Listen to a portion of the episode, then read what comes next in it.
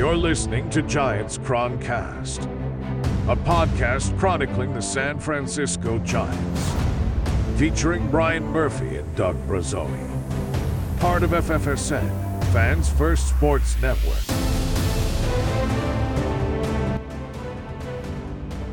Hey, Doug, it's the Giants Chroncast. Do you like the smell of this new podcast?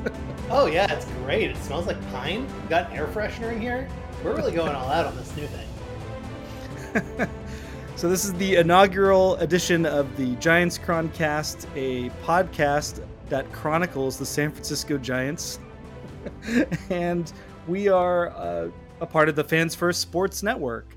And what is that? Well, it's a new podcasting network for sports fans like you and for bloggers like us who used to have a platform and needed a new one.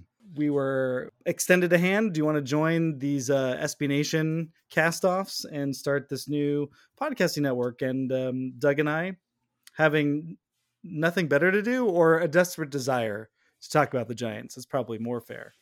We said, sure. exactly. I mean, once when we got the message, "Hey, do you want to do this?" Our first thought was, "Hmm, is this a trap? Are we going to get fired again?" But it seems like we're probably not. So we're going to give it a shot. I'm knocking on wood because being dropped by a network seems like it happens very regularly for digital media folk like us. But for right now, brand new network, brand new show, and uh, welcome. We're still going to talk about our favorite team, the San Francisco Giants. And oh boy, what a season this looks like it's going to be. Oh my goodness. We're off to a bang up start, and we haven't even started. so the Giants have been limping their way through spring training, I, I guess is sort of the big news. There, uh, there was kind of a cluster of injuries last week that I think kind of took the wind out of their sails. Any optimism that people might have had underneath, ignoring the spring training results, because record wise, it's pretty shaky. Uh, but you here's the list, Doug, uh, just for your information. Brandon Crawford, a knee injury, or you know, is a a barking knee. Uh, Mitch Haniger, a grade one oblique strain. Uh, Austin Slater, hamstring issue. Cole Waites, I think also a hamstring issue. Thomas Szapucki thoracic outlet issue, and it's going to cause him. He is seeing a specialist right now. Those are the kind of general ones. Crawford, Haniger, and Slater stand out quite a lot because I don't know if you remember this, Doug. the Giants kind of banked their offseason on those three guys helping them out this year. yeah, if, if, I'm remembering right, uh, they were going to sign a different shortstop and then backed out because of injury concerns. That's right. Uh, I'm pretty sure that was this offseason. So then they turned around and uh, well, they signed Haniger before all that, or during during all that before. I don't know. I think it was right after they lost out on Aaron Judge. They were like, "Well, yes, this was always right. our. This is also our number two guy at all this, times. This is also our plan." And then they didn't want to say Plan B. Plan A one. Yes, Mitch Haniger. Anyway, Mitch Haniger is hurt, which is uh, I don't want to say it's predictable, but I also don't have a way to finish that sentence. And it's he was one of the bigger offseason additions. Him and him and Michael Conforto are going to be the guys that turn around the offense, and now it's there's just one of them for now. Right, and and the oblique strain, they're shutting him down at a grade one, and those are, I guess, that's the lowest. That's the DefCon five of oblique strains. It's the lowest level of concern but it is an oblique injury, which means you as a fan should have in the back of your mind um, that it could be a problem very, very quickly and qu- for quite a long time. But because it's baseball and because it's Giants baseball, we'd all be expecting an oblique strain only for Mitch Haniger to like blow out a knee or something. That's seems more likely. The Thomas Szapucki one, though, that one definitely makes me go, okay, he may not pitch for the Giants this season, which could be a big bummer. But at the same time, he was having issues last year too, and so maybe it's all connected. Um, but he has, you know, power arm from the left side. The Giants traded Darin Ruf for. Got to remember that Darin Ruf trade had many elements to it. if I'm remembering right, thoracic outlet problems what ended Noah Lowry's career. Although that yes. was, you know, that was 15 years ago, and a lot of medical progress has been made since then. I don't want to compare them, but I'm pretty sure that was it. That's right. Now, the thoracic outlet, who knows? Thoracic outlet issue, issues are dealt with by AI. Everything's dealt with by AI right now. They just plug it into Chat GPT, say, "What do I do?" and they follow the instructions. Injuries, though, in spring training, nothing new. The Brandon Crawford issue with his knee. As we're releasing this episode, I think he's supposed to actually come back this week. It's been they're only going to shut him down for about a week. I don't think that's going to go away as the season progresses. Um, the only thing I could think that might have, uh, you know, I talked to some people who do medical training to kind of say, to like, just to ask generally, you know, Brandon Crawford, 36 year old shortstop. Obviously, this is borrowed time that the Giants are using, um, hoping to pencil him in. It's just a matter of time before the knee keeps him out for a long period of time. The only thing that might have prevented that is whatever he was doing in the off season.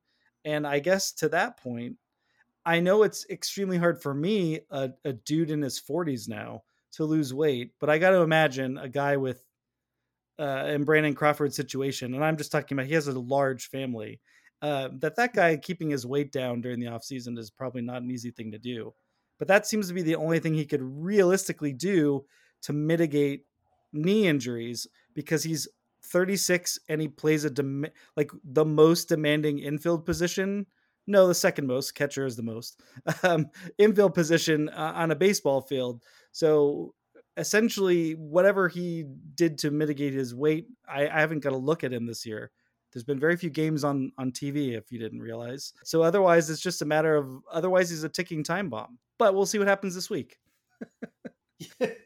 and so the other big news that that's happened in spring training that I think the like the big headline news, uh, Sergio Romo has signed uh, with the Giants. He's going to appear in the exhibition games, one of the exhibition games when they come back to San Francisco um, next week, and uh, that's cool. He's going to retire as a Giant, and I guess there's a non-zero chance that if it if something weird happens, he could somehow make the team and whatever. Which I don't see that happening, but hey, whatever. It's good that they're keeping their options open.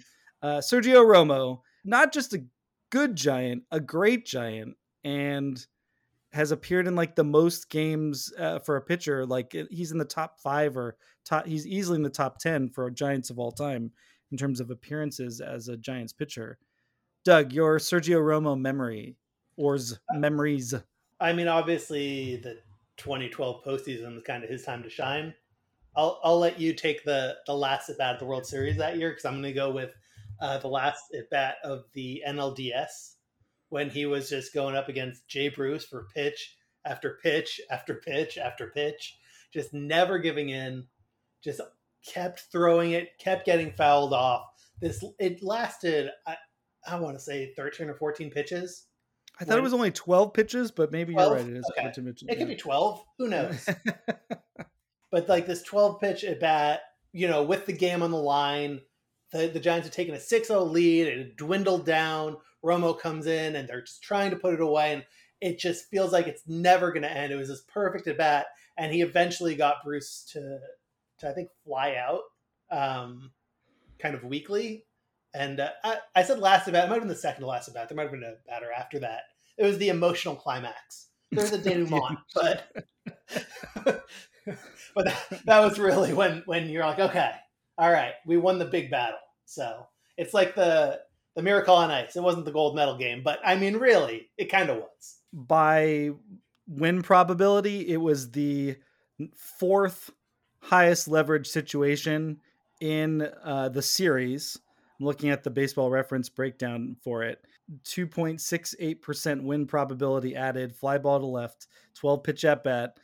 Um, that that is the one that that kind of shouldn't get overlooked. Like it, I'm not going to say it's underrated. We're talking about it, and people remember it very clearly but versus the and versus the Miguel Cabrera strikeout to clinch the World Series, the Giants swept that World Series. you know what I mean? Like the pressure levels. Uh, what what Romo did to Miguel Cabrera was like that's cr- that's very clever. He threw a fastball when Miguel Cabrera was expecting slider. Miguel Cabrera was the triple triple crown winner. You know the Giants sweeping a World Series when they're on the ropes in the first two rounds. Like uh, very impressive, like incredible. But you know that Jay Bruce at bat, that's the one where you know your heart, you're having a heart attack by after every pitch. It was it was uh, quite stressful. Uh, but I think the other part of it is that Sergio Romo probably doesn't get enough credit of being one of the most reliable Giants relievers in our lifetime. Like maybe a top three. Yeah, no, he absolutely was. I mean, people. One of the problems is that, like the entire rest of the bullpen, he was on the 2016 team. So I mean, um, I, which I think, we all know is when data analytics really right, turned exactly. around to screw the Giants. Yep. so I mean, I would say I would honestly say probably the most underrated Giant of our lifetime is uh, under, underrated Giant reliever is probably Santiago Casilla, even though he was objectively worse than than Sergio Romo. There's a there's a clip floating around on Twitter. Um, you can find if you didn't catch the game on NBC Sports Bay Area, the Sunday afternoon telecast He's uh, being interviewed by Duane Kuiper. It was great. It was a lot of fun. Uh, the, I, I've always loved Romo's energy. I've always loved the dude. He he's definitely blocked me on Twitter for many years. I've been blocked by him for many years. Doug, has, did he block you? He absolutely did. Yes. yes. I am still blocked by Sergio Romo. Yes. And and that's because I I don't remember the exact tweet, but I know around the time eh, Romo more than any other pitcher had the I don't remember my last pitch so nothing you say matters to me. And it's I think it was just me making fun of the fact that he could give up a grand slam and and say like what are you talking about? Like basically Shaggy it wasn't me with every pitch because that's that's just his his attitude. Um his 2014 was uh his worst in a Giants uniform. That's when he um, had a 372 ERA, 93 ERA plus. Um, so maybe it was around that time. But all that said, um, you know, kudos to him for for searching and blocking people. Uh, fantastic work by either him or his people. Uh, fantastic work on the mound for the Giants all those years. You know, he was such a. I, I think there's some version where Tyler Rogers followed his footsteps, right? He's kind of like he was sort of a perfect setup guy, and then he became the closer, and he was a great closer for a time with the Giants, and and I think maybe there's some thought that oh, it's like Rogers is going to do the exact same thing, which was not the case at all. But where we're overlooking the best part, that's that frisbee slider of his is beautiful, and I love it, and it's one of the best Giants pitches uh, of our lifetimes. You know, Jason Schmidt's uh, changeup, Tim Lincecum's changeup. You got Romo's slider in there. You know what I mean? Like there's there's a lot of there's pr- basically only good things to say about Sergio Romo Congratulations. This is a cool cool move by the Giants. Doug, it did make me think of this one last thing.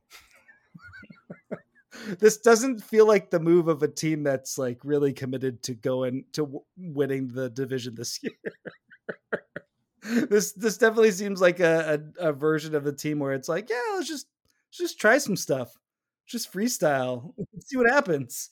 I think it's just it's just a fun thing to do to get some fans interested. Fans have not been very interested in the giants last year. So i think they're just you know let's get some people out to the park who maybe wouldn't have come for one of the exhibition games get them more interested in the team. Sergio romo's not going to be with the franchise after monday um after the, that that monday game. I mean i don't come know, the 30th yeah yeah, yeah. He's like he's he's retiring. I mean they've said they've given some lip, lip service to. You know, maybe if it all goes, it, he's retiring. Like what what he has been saying in interviews is like he's tired, he's done, like he can't really do it anymore. It's fine. Um, he's he's not going to be with the team. Um, so it's just sort of a goodbye to someone who deserves it because he was such a huge part of the Giants franchise.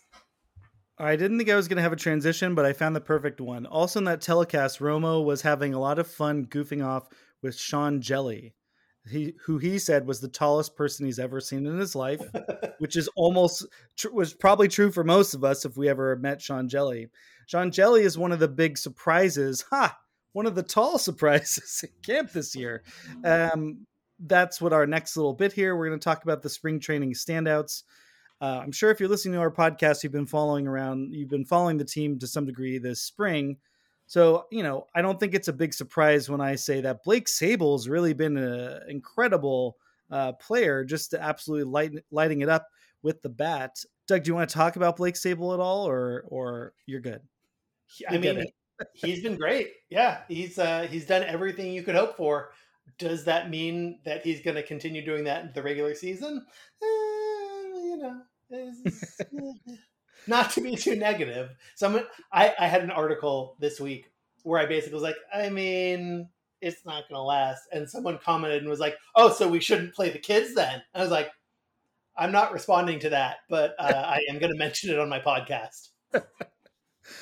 well, he's a Rule 5 pick, so the Giants are going to have to find some clever methods of keeping him on the roster all year if they're that committed to him, which I would say trading for him to, to get him in the Rule 5 draft shows that they are interested or committed in him in some way uh, beyond just like, let's see what happens. Especially so trading for him and then he does well in spring training seems like he's going to probably make he's going to make the opening day roster. He'll definitely be third on the depth chart at catcher, I'd have to assume. Um, and if he can hit, if he can play the outfield, if he if he can provide some um, some spelling, you know, spelling Roberto Perez or Joey Bart at behind the plate, uh, if in blowouts or something like that, then I think that that works. But I want to highlight five others. Stop okay. me when you when you want to jump in. These are the okay. ones who stood out pretty obviously. Casey Schmitt, yes, fifteen for thirty four, and I don't recall any negative comment about his defense. Did I miss a play? where he airmailed something or where he didn't make a catch he should have made or I've only every Casey Schmitt thing is like, wow, he's hitting the ball and catching everything and look at his throws. yes. Casey Schmitt is known for his fantastic glove. So he's basically living up to the expectations. Fantastic. He's having the exact kind of spring you would hope uh, a rising prospect would have. Very interesting. Next guy, Bryce Johnson, nine for 25 with 11 stolen bases. Yes. And because of uh, the Austin Slater situation, because of the, let's say, soft defense in the outfield, interesting. Uh, could could make the opening day roster. Could be uh, an early call up. Interesting guy. Sean Hjelle, already mentioned, 14 strikeouts against two walks in 12 innings pitched. He's given up just two earned runs, two runs, 150 ERA. And apparently he's throwing harder. I don't know what that means. He was throwing 92, 93 last year. So what is he, 94, 95? they're saying 94 to 96. They've seen him okay. That, yeah, that's a, that's a big improvement. Sean Manaea, not a great ERA, seven runs, 11.2 innings pitched, but 11 Ks, two, uh, two walks, and uh, pitching about 94, I believe. And that's really impressive. If, even if he's averaging more like 92, 93, he was like 90 91 last year I, I seem to recall. Do you agree he should be on this list as a standout? I do yes absolutely. Okay. and then and then the last one anthony DeSclafani. and i'm not kidding a zero era and 5.2 innings pitched not a lot of uh, sample. They're they're obviously slow playing him or bringing him back slowly. You know one thing i didn't think about i just like i thought oh he'd come back from ankle surgery and then he'd be good to go but that was pretty stupid. He basically missed the whole season, right? He's got to work it all back up, work the workload back up. But the eight strikeouts against one walk is what I saw. You know what I mean? Like you could easily see a guy coming back like that. And even if the velocity's there and he's getting the ground balls, like maybe the control, the command's not there. And you could see, you know, he's got a bunch of walks or he's given up a lot of hits, but he's been it's also very small. So they're definitely taking his time with him. But that stands out to me as like that's promising. So is there anyone it, else you want to throw on the list? A, a little bit of a shout out to uh, to Joey Bart, nine nine oh six OPS. Okay. Isan Diaz, of course, I'm going to mention him. Eleven oh six OPS. Uh, I don't know if he's still hurt or not. I know he he got a minor injury, but I, I'm not sure. But as to what any of this means, there was a pitcher on the Giants last year in spring training who uh, pitched 12 innings over three games, struck out 11, walked two, and had a 073 ERA. Guess, do, do you know who that pitcher is, Bryan? Is it Anthony DeSclafani? It was Anthony DeSclafani. so, look, it is great that he's pitching well. I hope it continues. How much faith am I going to put in that meaning a lot? I mean, it, I've been burned too many times before.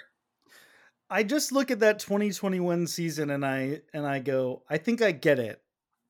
Uh, you know, what I mean, like I get it, and then the fact that he had a like a very bizarre medical issue with his ankle. You know what I mean? Like he, he didn't have some sort of anatomy that most human beings have. Right. Yeah. His ankle. You know, it's it's like I kind of take those two things and I go, okay, you know, maybe we were a little too hard on on him. uh, so yeah, okay, that, that's good. Uh, for some reason, I thought Isan Diaz had been sent down, but yeah, he is injured. Right. I think he was also optioned. Okay. Um, but I mean, I don't expect Casey Schmitt to make the team out of out of spring. No, training. I don't either. But I, I that's I just wanted to spotlight like, yeah. oh, the Giants have a prospect who's actually performing yeah. as ex- as hoped. That like even that was a big deal. Eh, eh, a prospect, huh? Pretty nice. I want to talk about the World Baseball Classic real quick. Doug, have you watched any of these? Yeah, I've watched some of them. It's they've been fun. They've been they've been a, like a good competition. Um, you know how sometimes you'll watch spring training games and it'll be great for the first like four innings, and then you're like, okay, I'm bored. Nobody cares anymore. Um, yeah. It's nice in March to have a game that's not like that, where everyone like really cares and is trying hard and it matters. Uh, I I really enjoy it, and you know it's been high quality baseball. Of course, announcers can't stop can't stop like going wild over how all these all these lineups are like all stars at every position. I'm like, well, they should be there aren't that many of these teams. So I would hope so. So the Giants connections, Joc Pederson, Camilo Doval, they were they were playing. Both their teams have been eliminated. Good. Yeah, right. need, yeah, need them fine. back playing for the Giants. Uh, but also, and oh, I want to actually go back to your point. I totally agree because hearing fans get riled up, get excited in the sixth and seventh innings, and having the pitching matchups matter and all that stuff, I think it is nice to have in March. And also, you get the adrenaline without the oh my god, this is my favorite team. You know what I mean? Yeah, like they're exactly. gonna blow it. Yeah, it's it's really nice. So then, my two thoughts because I haven't watched too much of it. Um, I did see Trea Turner's home run the other night, grand slam the other night. But seeing Mike Trout play meaningful baseball, that that's nice. I like that. and and everyone's saying the games don't really matter. I mean, I hope that's a minority of people who feel that way. Um, Trea Turner said that grand slam the other night is the biggest home run he's ever hit. You know what I mean? Like that. I think that if you don't want to believe it, you have to at least acknowledge that the players see it as a very important part of the a part of their career of playing baseball, and um, I think that's great. And I just want to point out one last thing: Mark DeRosa being the uh, manager of Team USA seems like it's Achilles' heel. um, I mean, but if someone gets a flappy tendon, and he has the experience. yeah, the other good part about the WBC, even if American fans are only kind of into it, the fans and everywhere else, oh, they are going, they're going wild, and it's really fun to see. I love that they stress tested the Marlins Park. I can't remember what it's called now, because there's no way that the the like the the metal and the structure has had that much vibration from sound in in a long time. And so it's good to know, like, oh, it could withstand a packed house of everyone screaming their their brains out. Um, yeah, so that's a positive. People loving baseball and being excited about it. How can't you be excited about baseball? Baseball's the fucking best, and it's great to see people watching it and agreeing with you. Forget John Smoltz broadcasting. the anal polyp of color commenters, uh, you know, but it's it, the fact that there are people across the world who love baseball. I mean, it, it, it energizes you. This brings me down. Joe Sheehan is a famous crabby guy, but uh, at one point a pretty well respected national guy. And I do subscribe to his newsletter.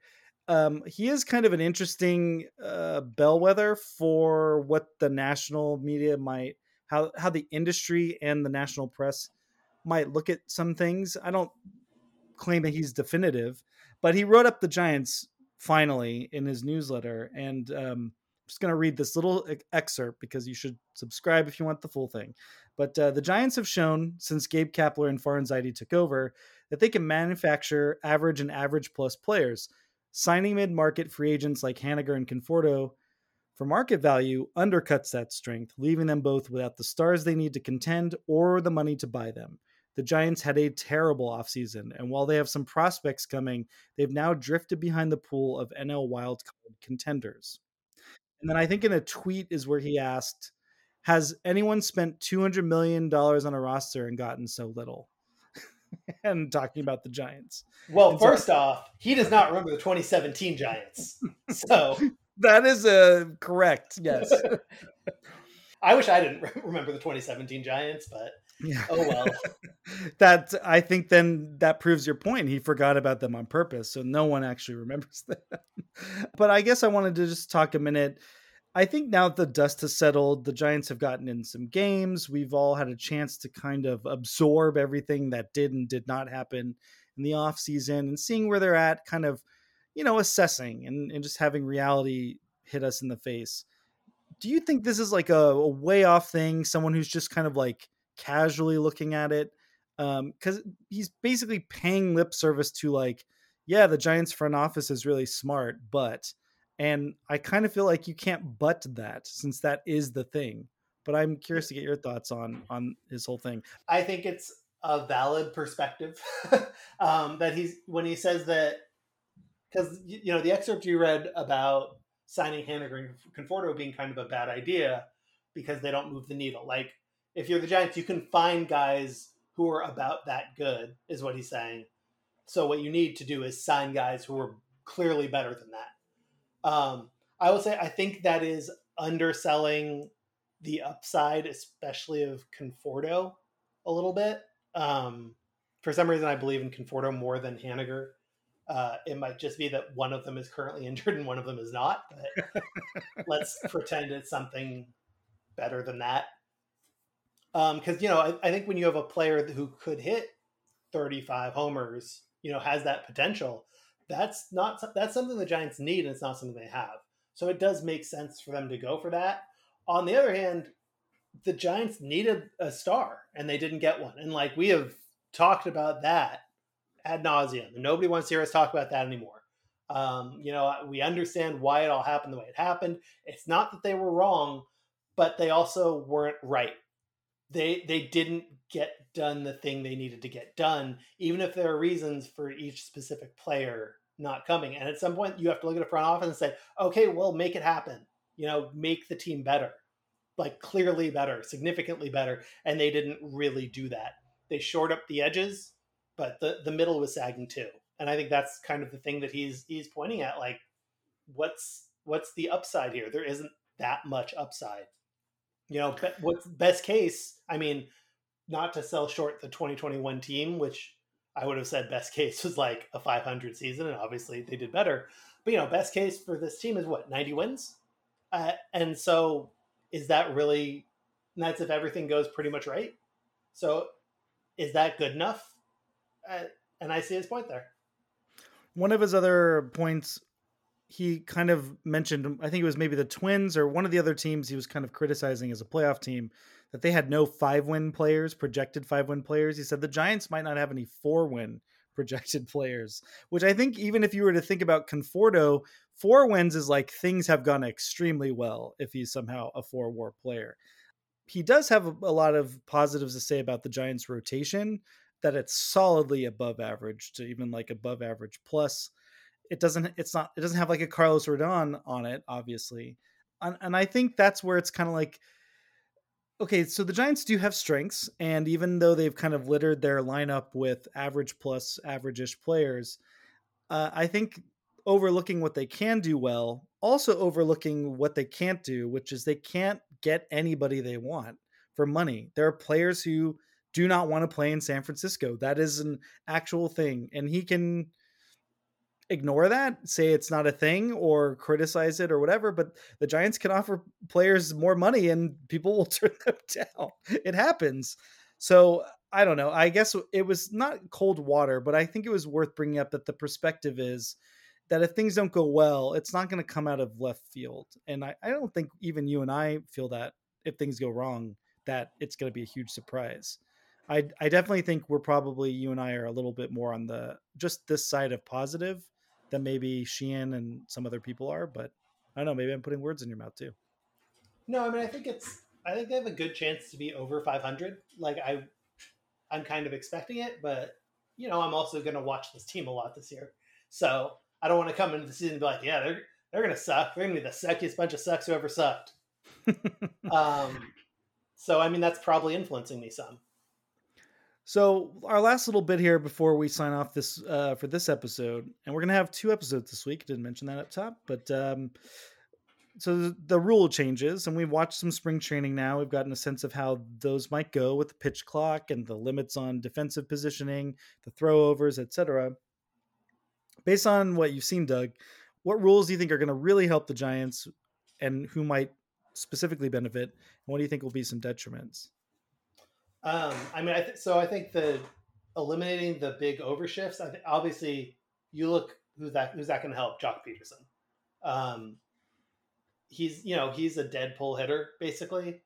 So taking away the the second baseman playing in short right field, uh, taking away three guys on the right side of second base, I think that'll you know that'll help him a lot. But on the other hand, you know the Giants were really good at shifting last year their defense was awful uh, generally, but if you look at the stats, they were they were near the top of the league in like runs saved from shifting. So it's it could get worse.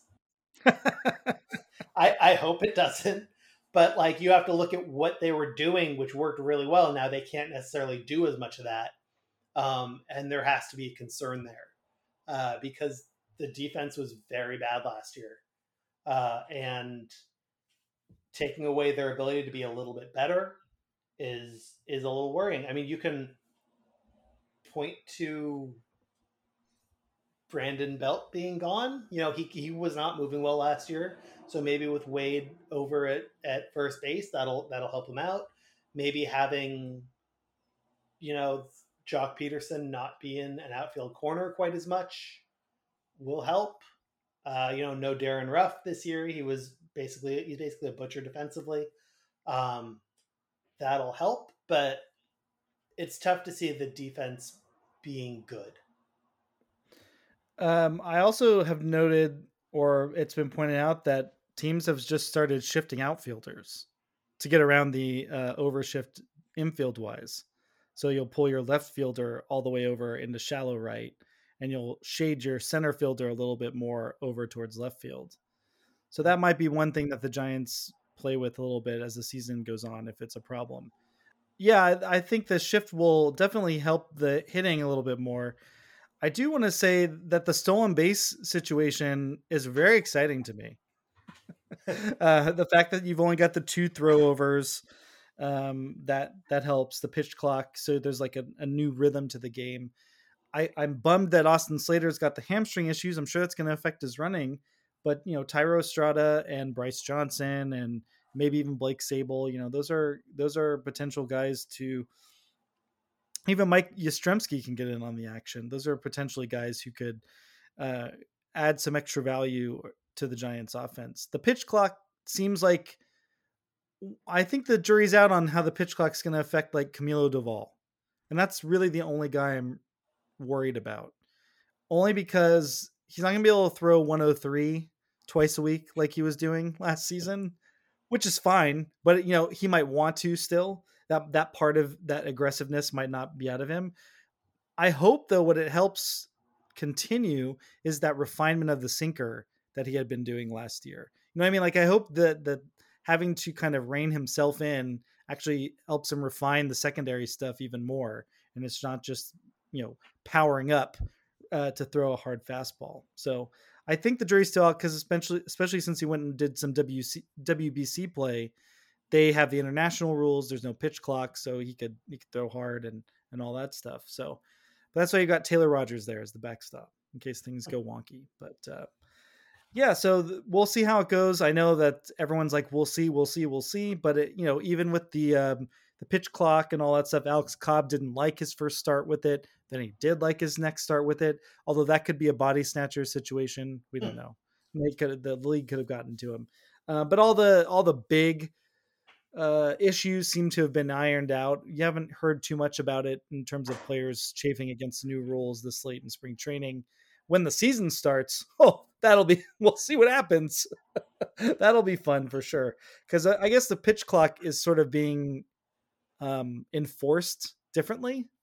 You know, some some players, as soon as it hits zero, the um, some umps are calling it right at zero, and then some it's like zero, bah, then they call it. You know what I mean? Like, so there's some softness there that should be um, that that will definitely. I, I'm predicting right now within the first two weeks that will come up as an issue for for an actual game. Um, all right, that's our first new Giants Chroncast. Thank you for listening. I'm still writing at McCoveyChronicles.com. Doug, what about you?